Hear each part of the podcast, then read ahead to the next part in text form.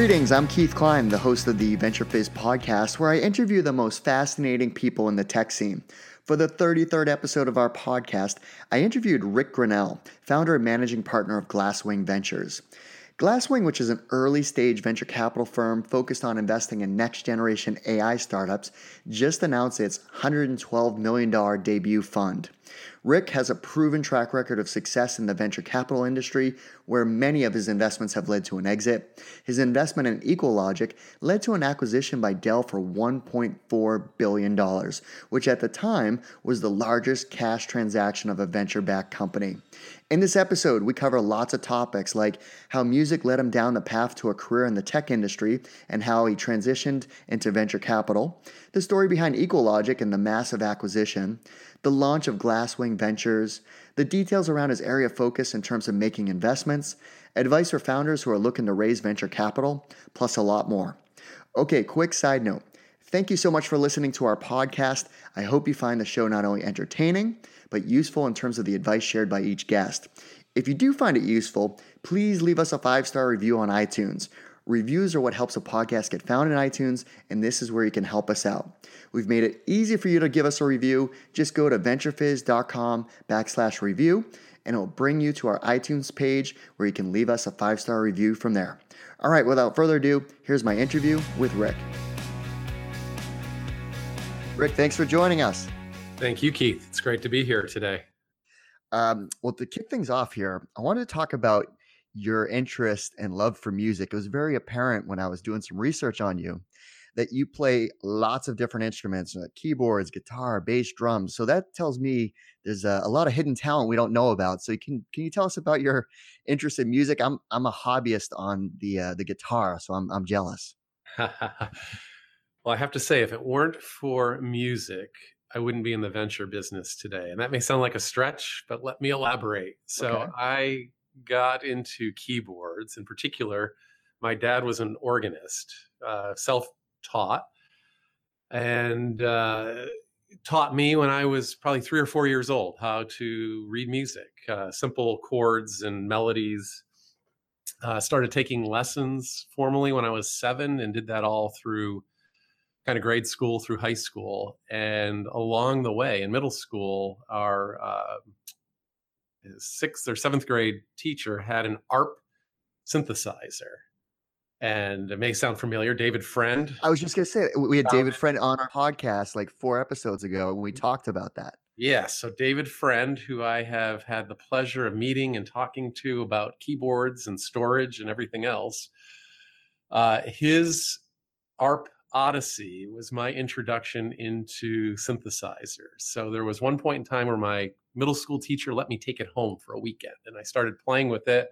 And this was the olden days of, you know, analog oscillators and filters and, you know, the at the time the sky was the limit. Obviously the technology has increased today to the point where everything is digital and you can do samples of, you know, natural sounding pianos and whatnot. But, you know, having this weekend experience with an analog synthesizer from ARP was like the greatest thing ever for me. And I just got the bug for electronic keyboards and synthesizers, and then started listening to guys like Keith Emerson and Emerson, um, and Palmer, and uh, Asia, and Yes, and all the classic, you know, synth uh, based, uh, you know, rock bands. Uh, mm-hmm. over time, the uh, you know styles have shifted obviously if you look at my linkedin or twitter profile now now i'm listening to 21 pilots and edm right. and yeah. a lot of crazy things but uh, that keyboard and synthesizer love has always been there so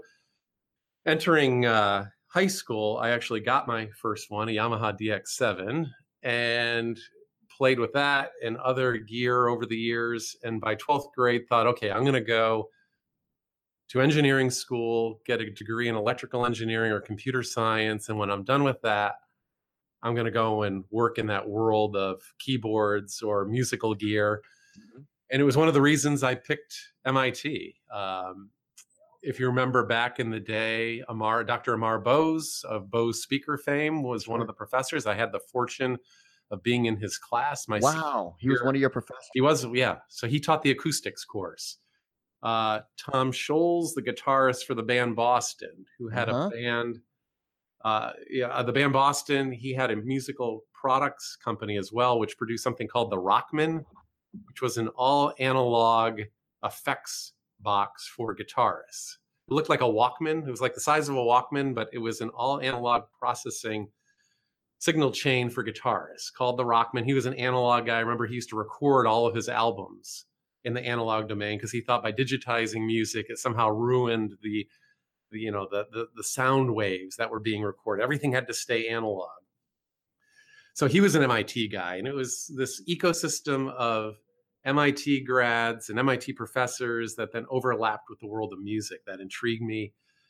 So when I got into MIT, I'm like, that's where I'm going. I want to do research at the Media Lab. There was a guy called Tod Machover who's still there, who had done some really cutting edge electronic music composition and uh, collaboration with some very famous people like Peter Gabriel that inspired me. Uh, oddly enough, I got to MIT and then my interest changed. I got into video because video signal processing was much more difficult than audio. Audio is just really one dimensional. As long as you had enough compute power and memory, you could kind of recreate everything. By the time I got into MIT, this was 88 through 92, my undergrad years. Uh, you know, not as much of a challenge as what was happening in video with video signal processing, video compression. At that point in time, video signals were you know standard definition, but still uncompressed, about 45 megabits per 2nd mm-hmm and trying to squeeze that type of content into remember back then it was isdn lines analog lines using 56k modems mm-hmm.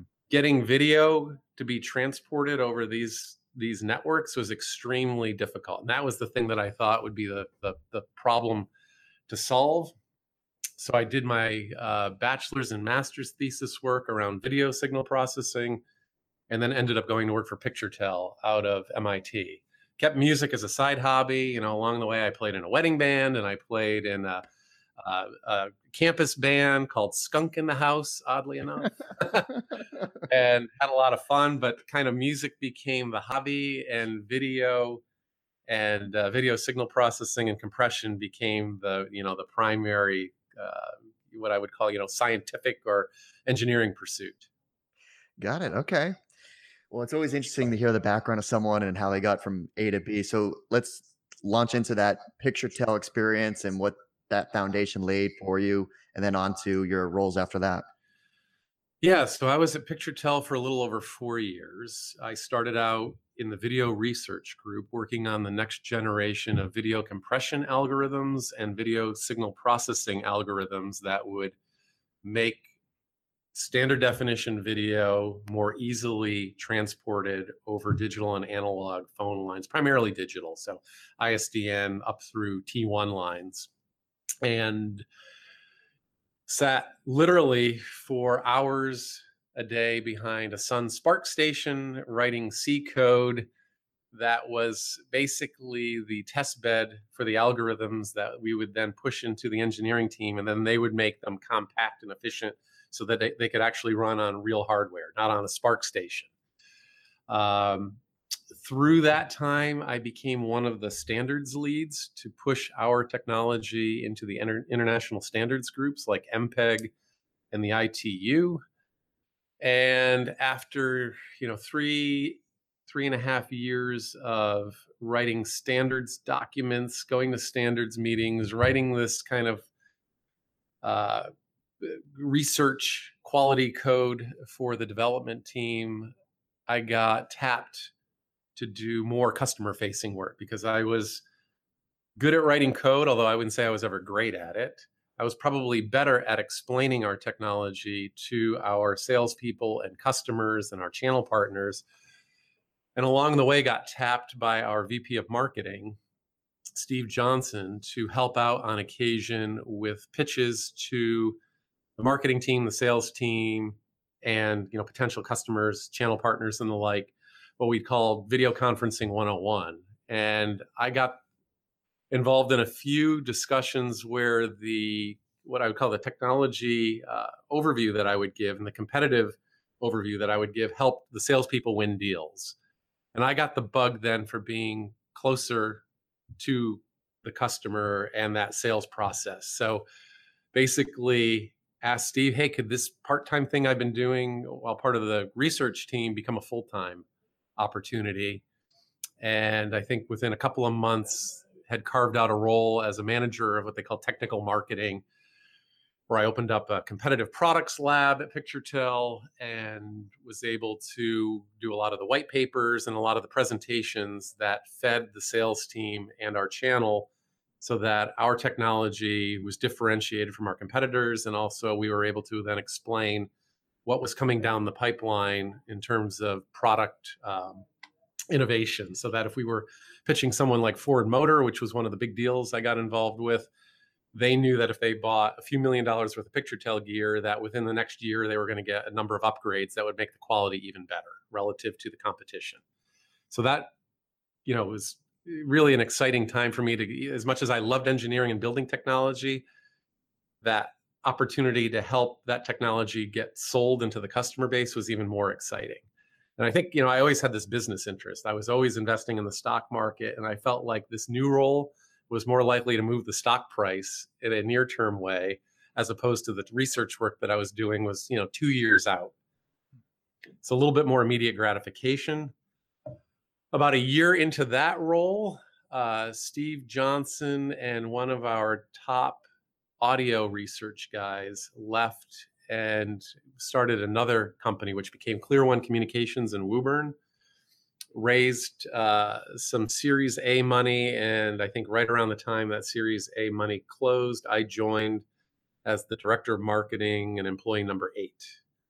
So I did Clear One for a year, which was a fun ride because I was building something from scratch. What was their and, product? I don't remember Clear One. Yeah, uh, so they were uh, initially in the audio conferencing space and uh, taking a page out of the Polycom story because I don't know if you remember, but Polycom was founded by Brian Hinman, who was one of the two founders of PictureTel.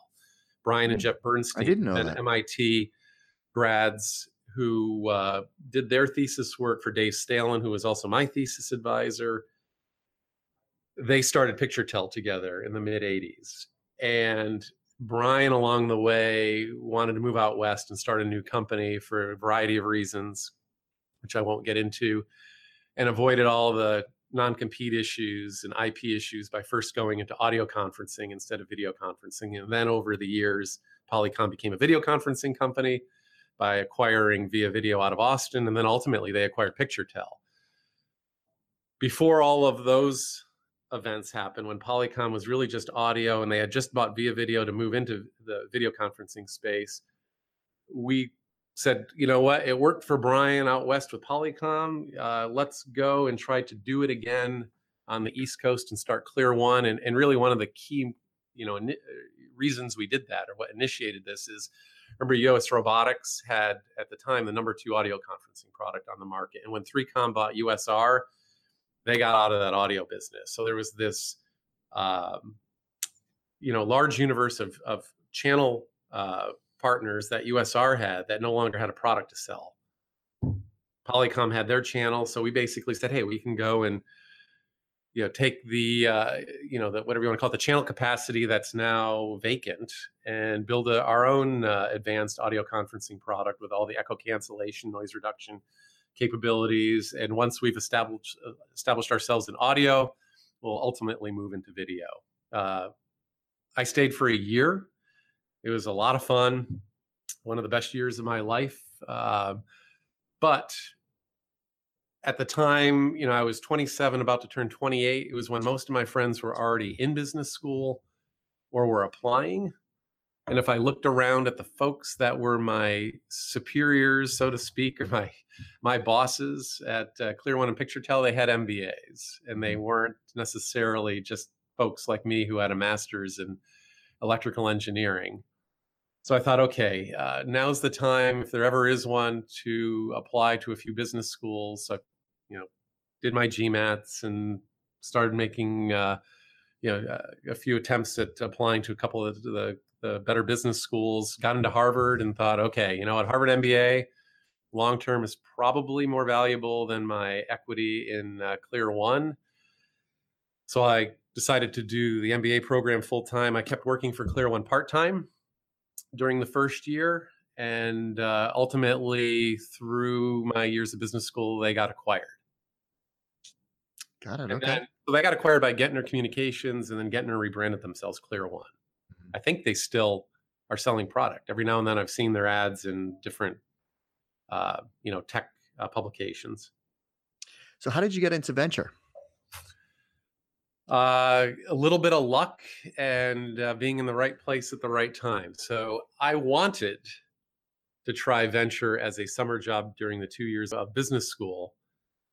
Not because I ultimately wanted to be a VC, but I had done uh, a large company, which is part of the background we skipped. I was an intern co-op student for General Electric in Niskayuna, New York, at their R&D center when I was in my sophomore, junior, and senior years at MIT and realized as much as GE was a great company today, maybe a little questionable, although I hope they find their footing because it's, you know, to me, one of those bellwether uh, companies. But, uh, you know, I'd done a large corporate, I had done a mid market public company with PictureTel, and I had done an early stage raw startup with Clear One, which, as I said, when I joined, had eight employees. It grew to about 40 by the time I went to business school but I had the bug, I think, like a lot of people did in that 98 to 2000 time frame to ultimately start my own company. And I had done engineering work, I had done product management work, I had done marketing work, I had helped the sales team, although I had never been a salesperson,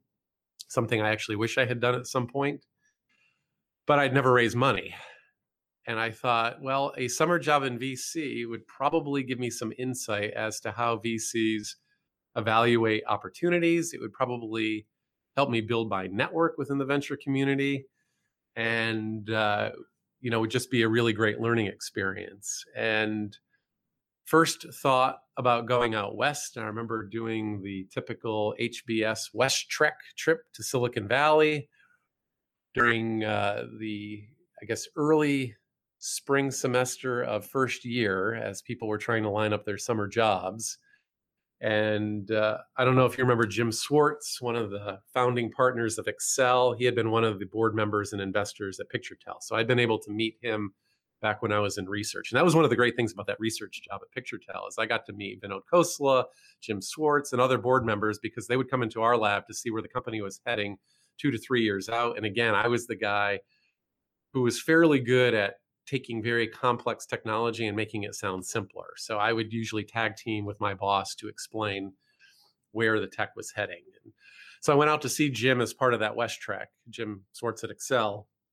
And he basically said, Rick, you've been in Boston your entire career. And I know it's only been about five years, but, uh, you know, we have a whole, uh, you know, uh, group of West Coast students out of Stanford and other places that grew up in the Valley. They know the Valley. And if I'm going to hire a summer intern, and if DFJ is going to hire a summer intern, they're probably going to hire somebody with that Rolodex and that experience. You should stay out east. You know, I'm not trying to discourage you, but if I were you, I would focus on the East Coast. Came Okay. back from that trip thinking, huh, all right, you know, I was hoping to try the, the Valley since that is the epicenter of the VC world. But, uh, you know, turned the attention to to Boston, and oddly enough, one of my section mates at HBS had been tapped on the shoulder by Fidelity Ventures because he'd been at Battery uh, Ventures prior to going to HBS. This is a guy by the name of Jonathan Roosevelt. And Jonathan Jonathan said, "Hey Rick, uh, Fidelity's looking for somebody, and uh, they thought I might want to do it. I don't want to do venture anymore. I did it before. Don't want to do venture again. But I put your name in the hat because I know you wanted to do venture. You should talk to them. Within a few days, got a call from uh, uh, Rob Ketterson and Ann Mitchell at Fidelity and got lined up for an interview process and ultimately won their slot for their summer associates position. So for uh, I guess about four months from May through early September of '99, I worked at Fidelity Ventures Okay. Looked at a number of different opportunities. Some of them, uh, you know, ended up being winners for them. A company called Service Metrics was one that I did a little bit of diligence on while I was there. Did some other things that they didn't invest in, but you know, it was a pretty interesting summer getting to see what venture was all about, getting to meet some of their portfolio companies, and getting to collaborate with some of their executives on the technology side and also some of the peers that they had at other venture firms. So, you know, for all the things that I was hoping to get out of the summer role, I I think I got I got it and then some.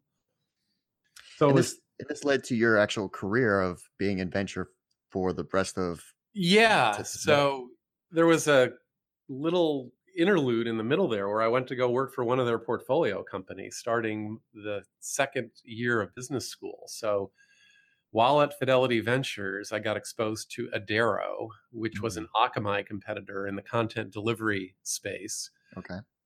Adero was doing latency reduction for international requests or internet, you know, uh, website requests, whereas Akamai at the time was really a shock absorber handling peak load. Mm-hmm. And uh, you know, subtle nuance, but a different story. And you know, unfortunately, Adero was about six to nine months behind Akamai in its maturity. So, you know, the fall of '99, when I was working for Adero as an intern while still finishing my second year of business school, you know, Akamai goes out, hugely successful IPO in the fall of '99, gets to a $30 billion market cap and uh, Adero, you know, decides, okay, looking at that, we should go public. You know, it doesn't seem like a lot of revenue is uh, required, which we didn't have, and you know, the public markets were absorbing a lot of tech companies that were almost pre-revenue. Mm-hmm.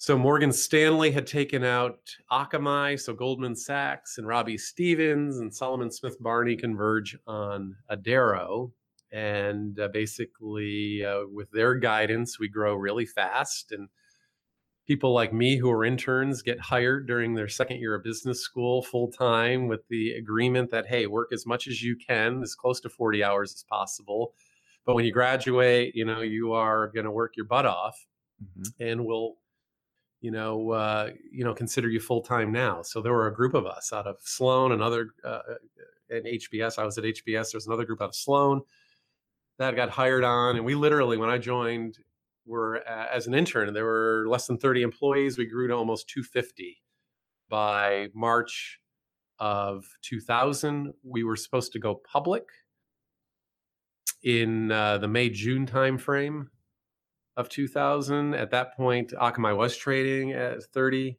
billion dollars. I think the assumption was we would, you know, maybe go out at a tenth of that valuation, plus or minus. And then April 4th of 2000 occurred. The whole market tumbled. The mm-hmm. IPO for the spring got parked, and then it never happened. You know, the company ended up being sold in two pieces. Part of it to Inktomi in December of 2000, and the remainder went to Colt Telecom out of the UK in uh, uh, mid 01, if I remember correctly. So that's you know the kind of the last startup experience I had uh, prior to joining Venture. So now back to the Fidelity experience. One of the executives that I had the pleasure of working with during that summer experience was uh, Paul Cirillo, who ran Fidelity Interactive. And Paul ultimately came into uh, the Fidelity Ventures team during the fall of uh, 99 and then got tapped, if you fast forward, by TD, Toronto Dominion, to start what became TD Capital Ventures.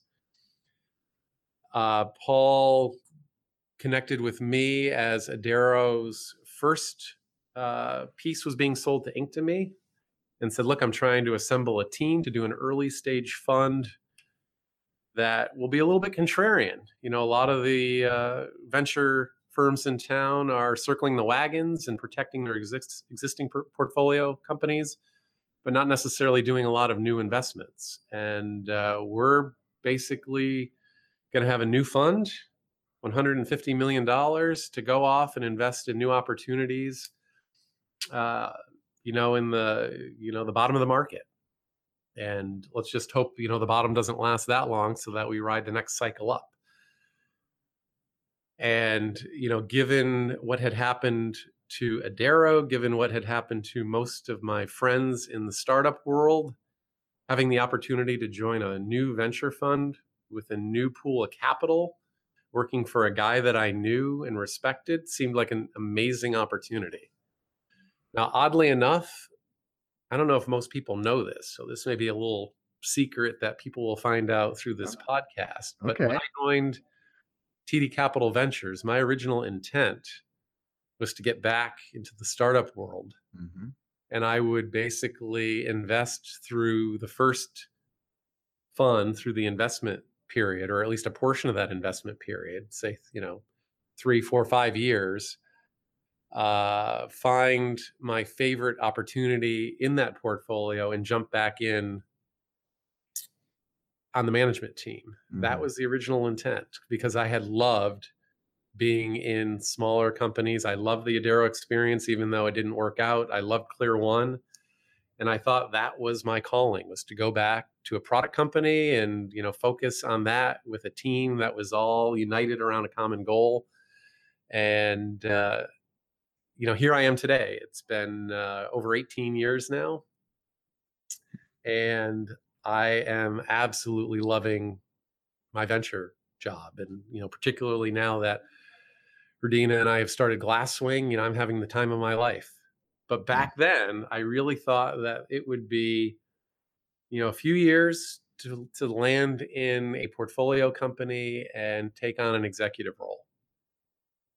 And the firm eventually morphed, if I'm correct, that this ended up being uh, Fairhaven, right? That's kind of the transition from TD to Fairhaven was the same entity. Is that correct? Uh, different entity. So TD Capital Ventures was a captive entity, captive fund of Toronto Dominion Bank. Mm. It was launched uh, in early 01. It was, uh, you know, formulated in late 2000. And if you remember correct, I remember back then, the banking regulations were different. Bank holding capital regulations in particular were different. So by the time we were ready to raise a second fund, you know, the bank, uh, you know, had different rules to play by, and they had a new CEO. Mm. So they had no desire to keep a, you know, an early stage venture fund on their balance sheet, which was something, you know, they had done previously with other private equity groups. We were one of five. They had later stage funds. They had a communications and media fund down in New York. They had a few others. You know, they had all been seeded directly by the bank, and then over the years they opened them up to outside investors, but they were, you know, run by the bank. Mhm. That couldn't continue to exist given the changed regulations and honestly the changed strategy that the new CEO had and the management team had. So as it became time to think about raising fund 2, you know, we worked with the bank to separate and create Fairhaven. So Right. we, we were able to continue managing that first portfolio. They seeded the second fund, and we then spun out with their capital and another entity's capital, and then went on to raise uh, $250 million uh, by the middle of 2008. So that became Fairhaven Capital. And, uh, you know, that was where, uh, you know, I basically uh, got more experience from uh, 2007 when we spun out through uh, the end of 2015. Well, you've had lots of uh, successful investments throughout your career, but there's one in particular that I wanted to focus on, and that's EqualLogic, which I just don't think gets enough credit in the Boston tech scene, uh, which at the time of the acquisition was a $1.4 billion cash exit by Dell, which this is uh, 2007, if I'm correct. The LOI was signed in November of 07. The deal closed in Q1 of 08. So I know uh, was potentially doing a roadshow, thinking of going public. I'm sure it was a difficult decision. Do we take an acquisition offer by Dell or do we take this company public and potentially it's more valuable in the public markets? But hindsight, you must look back and be like, wow, timing of that decision couldn't have been any better based on the fallout of 2008. Absolutely. And, and there was a lot of debate at the board level uh, whether we should take the Dell offer. It went back and forth through, uh, I guess, the first week of November. I think we signed the LOI the first uh, Saturday or Sunday of November. The roadshow was supposed to start that following week, led by Goldman and Credit Suisse. And uh, the ultimate decision to take the all cash offer from Dell was probably the best thing we could have ever done because if you think about it, the transaction closed in early 08. If we had gone public, there would have been a lockup and we would have gone right into that uh, disaster of 08 when the recession happened. So, uh, and if you think about what the stock market did during that period. So to lock in a 1.4 billion dollar all cash offer and uh, reward the employees and the investors and uh, the management team and everyone else who was critical to the success, I think it's just an amazing story. And what did the company do? I mean, I I know, but I think if you know people don't remember the name, and this company was based in Nashua, New Hampshire. So, what was it about Right. the team and the market and their product that attracted you to uh, make an investment? Yeah, that may be part of the reason people don't remember it as much because this was not an uh, you know a high profile downtown Boston or Cambridge company. You know, it Mhm. was a much more what I would call humble, quieter, just you know, great uh, executing, if that's a phrase, but you know, a well-oiled machine that wasn't thumping its chest necessarily, but continue continuing to produce quarter after quarter great results.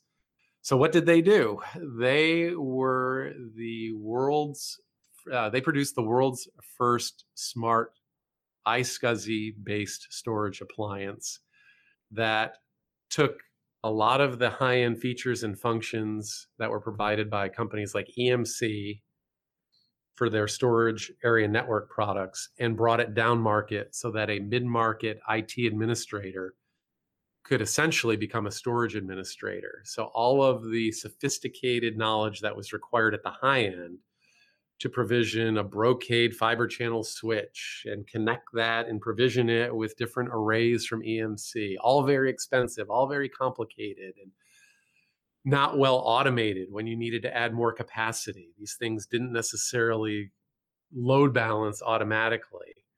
EqualLogic did that for the lower end of the market. So that whether it was setting it up out of the box took minutes so that you could have an application talk to the storage array. If you ra- started to run out of capacity you could buy another array and it would automatically load balance and all the failover uh, settings would automatically provision themselves. So it was very simple storage that was delivered via very intelligent software running on the array. And what's funny is when I first met the company in 2002, you know, I think conventional wisdom was, oh my goodness, you know, another hardware company and storage, you know, uh, given where we are with, you know, the uh, dot com bubble bursting and capital efficiency and, you know, the world not needing more hardware, uh, you know, NetApp being a well regarded company, EMC being a well regarded company. What were you thinking? Hmm. But this wasn't just uh, another box company. It was really that software innovation and the intelligence that made this a compelling story. But uh, as you know, and you've probably heard, this company, because it was a box company and because of the time they were uh, raising money in, it was hard for them to raise. Mhm. Yeah, and it was a very capital efficient company throughout its life cycle, raising I think 52 million all in. That's right. If you think about now what a typical storage or even a high flying endpoint security company raises, you know, it's in the hundreds of millions of dollars. Mhm. And they did it on $52 million of thrifty, uh, you know, uh, capital efficiency. Eh, you know, what that team was able to pull off with very few stumbles along the way. Now, every company has stumbles and they had some, but, you know, they just were executing very very well and uh, when you know the negative things happened they had the resiliency to recover quickly you know there were a couple of ceo changes. Don Bulens ended up coming in to uh, you know take the company to the promised land at the end of the day. He was the one that uh, was there for the uh, you know the end of the story when the company exited and it was don plus the team of you know paul long and peter hayden and paul koning and john joseph and others uh, you know, kirk bowman it was really a team effort and that's one of the things i can't say enough is that there are those that may have a little bit more glory out of that story than others. You know, people like Don Bulens and Paul Long, but there was a deep bench, and uh, you know, both at the management team level and at the level below that, the people who wrote the code and worked on the marketing team and on the sales team. Uh, just a, a fantastic team that I think every company would love to have. Yeah, it's all about the team, isn't it? Yeah, absolutely. Today, you're part or you're, you co-founded Glasswing Ventures with Rudina Seseri, and then Sarah Fay ended up joining along too. And you recently announced a your your first fund, 112 million dollar fund. So, what prompted you to start Glasswing, and what's its focus? Yeah, it's very exciting, right? To start a new venture fund. Um, so, what prompted it? So, uh, you know, Rudina and I you know, we met back in 2003 when she was a student at Harvard Business School, and I was trying to get on a panel that she was organizing for Cyberposium. And based on that initial introduction, was just uh, you know overwhelmed by the intelligence, charisma, and just sheer hustle that uh, you know Rudina has, and hired her as an associate intern in the fall, uh, spring of 2004 to work with us, and then convinced her to go get some operating experience, which she then pursued at Microsoft. So Rudina came back to Boston when we pulled her out of Microsoft in 2007 as we were about to launch Fairhaven. So bigger fund, more capital. We needed more people on the team, and Rudina was one of the you know strongest uh, people and, and greatest talents I'd ever met. So she was the first call I made when it became clear we needed more horsepower on the team. And, uh, you know, as you know, we grew uh, that Fairhaven team uh, with some other folks along the way as well. So fast forward from 08 through 15, Rudina and I did a lot of the enterprise investing. She did more enterprise SaaS. I focused more on cybersecurity. And you know 2015 came along and it was time to start thinking about a next fund and really the early signs were there around artificial intelligence although oddly enough when we first started talking to some limited partners about the idea of starting a you know smaller more focused ai based fund or ai focused fund people laughed and said, geez, that doesn't seem like a big enough market opportunity. Isn't that a niche? Isn't that too dreamy? Are you talking about Terminator robots or the Matrix or something? we said, no. You know, from our experience, you know, what I had done at uh, Prelert, which was in the predictive analytics anomaly detection space, you know, acquired by Elastic since. What Rudina was doing at companies like Social Flow and CrowdTwist with AI under the hood for their uh, you know SaaS software products, it became clear that there was this machine learning AI hook uh, that was going to really drive value in all of the future software companies that one would invest in and and for the products that would be adopted whether it was a consumer product or an enterprise product and as you know we focus primarily on enterprise technologies but uh, whether again, it was uh, the next generation of security products or Salesforce automation, marketing automation products, all the way up through really advertising and media. We could see where AI would deliver greater value, greater efficiency, and in the case of what I do in cybersecurity, you know, greater levels of detection and defense and and response. So um, you know, we decided because you know Fairhaven was a broader uh, fund that did many things. We did uh, software, consumer, and enterprise. We had a materials and industrial practice. There were some other things we did. We thought in order to really focus on this AI enabled ecosystem, we should do it by via uh, a new, you know, vehicle. So we left Fairhaven and started Glasswing in uh, 2016 basically started on all the the foundation work to create the marketing materials to do some pre-marketing discussions with lps And then, as you know, we started raising capital in kind of the mid 2016 timeframe and uh, finished here recently. And as you mentioned, we announced a $112 million fund, which is fantastic for you know a three partner firm doing early stage, you know, pre seed through seed to early A stage investments. And what's your particular area of focus? Like, what types of companies are you targeting within the AI sector? Yeah, so I've been doing cybersecurity related investing since 2003. You know, in the earlier days, um, you know, I obviously was doing storage with EqualLogic, and then I did VeloBit in the SSD acceleration arena. But you know, the bulk of my investing over the years has been companies like Prelert, which was anomaly detection applied to security events, resilient systems I seeded and even incubated in our old office. You know, now part of IBM as part of their incident response and uh, security orchestration uh, uh, product line. Uh, you know, th- that world that I lived in mostly in the old days has become the primary focus today. So I'm really looking at AI enabled security products that span everything from next generation defenses, uh, you know, cloud based security, everything that would be on prem from the firewall to the endpoint, and then really looking at intelligence that pulls all of these disparate solutions together. So, what you might think of as next generation SIEM, so security incident and event management plays. Uh, I'm fascinated by a world that hasn't quite taken off yet around security uh, benchmarking. You know, one of the things that I don't think most chief information security officers have a good handle on is whether they have deployed their products in an optimal manner, whether they bought the best products, whether they have been integrated properly, and whether they've been optimized to work together.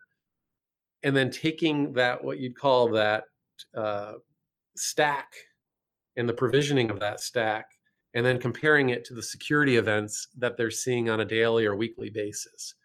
So it's some combination of data around how you're provisioned, you know, how you're defended and how you're provisioned, and then what you're seeing in terms of attempted attacks and uh, attacks that actually were successful and then comparing that to your ecosystem. So it's this almost uh, concept like Moneyball from the Oakland A's back a few years to take a page out of baseball. So, you know, Moneyball worked for a mid market team to compete against the high budget teams like the Yankees, who had the best players and had, uh, you know, all the tools at their disposal. And I think in the world of security, not everyone can be Goldman Sachs or not everyone can be a Bank of America where they've got vast security budgets. They hire the best security people and they probably have their act together as as much as anyone on the planet. If you're a mid-market bank or a mid-market um, healthcare provider, you don't have those tools. You don't necessarily have the knowledge. You certainly don't have the budget to spend on defense and remediation. But you would, in theory, believe that there's probably for the budget that you are constrained to, that you could optimize more effectively than you are today. So I, I, think of this as you know the leaderboard, or it's like the olden days of Keynote, where people were comparing their website statistics to their peer group. This would be comp- comparing your security hygiene, your provisioning of your firewall, of your endpoints to your peer group on a de identified basis using AI, and then looking at the events that you're seeing. So, number one benefit is optimizing what you already have in place. Number two is as you're thinking about replacing your firewall or your endpoint technology, understanding for a particular budget which new product might work more effectively in the context of everything else you have. And then number three, inevitably, when you are attacked, and now you have to go with your tail between your legs as a CISO to the board of directors and explain what happened, you actually have a report that says, look, board of directors, I understand that what happened is bad, bad for the company, but here's our peer group. We were in the top decile for performance and defense I shouldn't lose my job for being in the top decile and still having a hacker from a you know some rogue nation state coming in and uh, you know defeating our defenses. You know, no one could have defended against this attack. So there's a little bit of a CYA in that reporting, which I think ultimately is going to become a requirement, just like compliance reporting has become a requirement to boards. I think there's going to be this concept of you know the security profile that you have uh, will also you know become uh, a, a, you know a key report. So as I talk to CISOs in the industry, they're all interested in this. There's been this road bump over the years, or uh, you know speed bump over the years of sharing data. People always are worried: is it really identified? But at some point, the mid market is becoming so overwhelmed with the incidents they're seeing, they have to rely on something like this to better defend. Well, one of the ways that Glasswing is differentiating itself amongst your peers in the venture community is um, your Connect Council. So, can you share a little bit more information about your Connect Council? Yeah, so there's a great Connect and a Protect Council, but you only asked me about Connect, so we'll start there. Or actually, you know, because there's multiple councils, right? Right. So I guess the whole, I, I thought the whole thing was Connect, but there's well, there's Connect and Protect, but okay. Let's talk about So we have councils which are Councils, yeah. basically advisors on steroids. We think I think everyone out there says they have an advisory board, right. but a lot of times those advisory boards are window dressing. What we sought to do from day one was to attract some of the world's greatest thinkers in AI, both from the commercial world, from the academic world, folks who were former CEOs, folks who are current CEOs, leading university professors, other great minds from the industry, salespeople, marketing people, bringing them all together to basically extend our reach and also add value to our companies. So, you know, there are these two different silos. There's the Connect Council. The Connect Council is more tied into what you would call the application uh, and AI um uh, ecosystems. The Protect Council are really folks that are focused on cyber. Obviously, there's some overlap here because some of the AI people are security people, but we've tried to create these these segments where there's a group of AI experts, other folks who are expert in the world of infrastructure and software, and then this pool of folks who are expert in uh, the world of cybersecurity. Got it. That's awesome. That's such a value add. Yeah, they do this. So so they bring deal flow. They help us do tech diligence on some of the bleeding edge AI companies and their uh, you know techniques, their algorithms, uh, the data that they're training their algorithms on. We have people who are business model experts. We have folks who are just corporate buyers and you know are the voice of the customer and can help better refine the go to market and the pricing of our companies. You know, it's a very valuable group of people. And what's interesting is that they constantly ask, How do I do more? A lot of times you find advisors saying, Hey, you're hitting me too much. We're not seeing it with these group of people. It's it's amazing. What advice would you give to founders that are looking to raise venture capital? And uh, what's the best way to get on your radar screen? So for raising capital, I, I think the basics you've probably heard time and time again. Just to get in front of a venture capitalist, whether it's Sarah, Rudina, or myself, or whether it's someone at another firm, I think step one is find a way to get a warm introduction.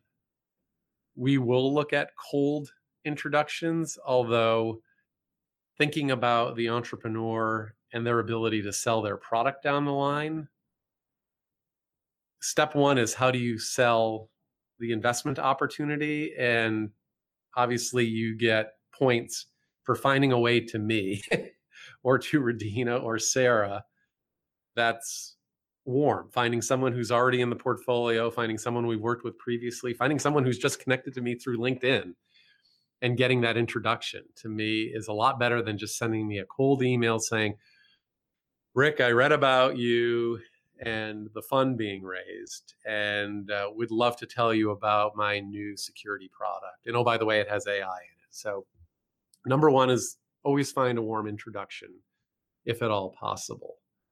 I think uh, number two, you know, there is, uh, you, you know, not to dwell on, uh, you know, the the uh, presentation itself, but there is a package around how you do sell what you're hoping will invest in. So it's again, it, it's a proxy for how well will you sell to your customer base down the road. So obviously, I wouldn't spend a lot of money on uh, you know PowerPoint designers and things like that, especially as a pre-funded early stage company. But I do think you know the, the there is some art to the pitch and having the right level of uh, information on the team and having for an early stage company that is very raw having some great advisors. It's amazing how many points you get in the venture world by being able to find one or two or five people who are in your market who you can wave as advisors to your company. That in the absence of having you know a, a, more mature board of directors that will come with funding or having customers at least being able to attract people that are willing to take a call. You know to me that shows that you are doing something that is is valuable that somebody out of the industry and hopefully it's somebody that has some rain, name recognition is willing to spend their scarce time with you advising you. So i think that advisor uh, relationship is important Makes sense. And, and um, then obviously for more mature companies, then you start thinking about okay, who are some of the beta customers or the pilot customers? And for mm. slightly more mature companies, who are the initial customers? And how did you get to them? Are they just, you know, family friends or are they folks that you actually had to go through some reasonable level of sales discipline? Got it.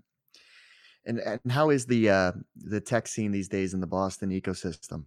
Boston is better than I've ever seen it. I mean, the the ecosystem that we play in today is uh, so strong, and um, I mean, I you know that from what you you do this every day. I mean, I think this you have true. more to write about than you probably ever have, and it's it's, it's extremely positive. And you think about all of the different neighborhoods now in in the Boston area that are thriving with startups. It's not just Kendall Square anymore. Now, you know, it's not just Seaport. Now there's a cluster growing in North Station, and mm-hmm. uh, you know, obviously we're in downtown Crossing right now, and there's a number of startups that are in office towers that 10 years ago you never would have thought would have startup action. Yep. So true. There's a ton, ton going on. And, the burbs still, you know, despite it being, uh, I think, somewhat tougher to be out there, they're still doing well Yep. Yeah, we still. I still have a company in Waltham, and I keep asking them, "When do you move into the city?" Stay out in Waltham, really? Yeah, still like Waltham, Burlington, Lexington, Needham, right. Newton. Like, there's still pockets of tech companies out there. So yeah, it's everywhere still. All right, Rick. Well, thanks so much for taking the time and for sharing your background story, your words of wisdom, and obviously excited what you guys are up to with Glasswing. Anything that you'd like to share with our audience as closing remarks? Well, it's been uh, a pleasure to uh, spend time with you here on this podcast, Keith. I really appreciate you uh, reaching out and uh, always an honor to talk to you. You know, I think, you know, the number one, you know, piece of advice is uh, don't ever let, you know, a venture capitalist or anyone else tell you that your idea doesn't work or your go to market is, uh, you know, necessarily a dumb idea. You know, keep plugging away. As we started before the mic went on, you know, one of my heroes is Rafael Nadal, and he plays every point as if it's the most important point and doesn't necessarily stress about some of the uh, near-term obstacles. Even when he's down love 40, you know, he'll find a way point by point to claw his way back. And I just find that very inspirational. And I would tell startup executives, entrepreneurs, and uh, you know anyone in the tech scene. You know, if you believe in what you're doing, keep plugging away like he does, and I think uh, you know good things will come. Very, very true. Well, Rick, thanks again for taking the time. I appreciate it. All right, thank you. Well, that's our show. I hope you found it useful and entertaining. If you did, please make sure you subscribe so you'll get future episodes. Also, please consider leaving us a five star review and share this podcast with all of your friends and colleagues in the industry. It all really helps us out. Last but not least, don't forget to visit VentureFizz.com, the most trusted source for tech and startup jobs, news, and insights. Thanks for listening, and I'll see you next time.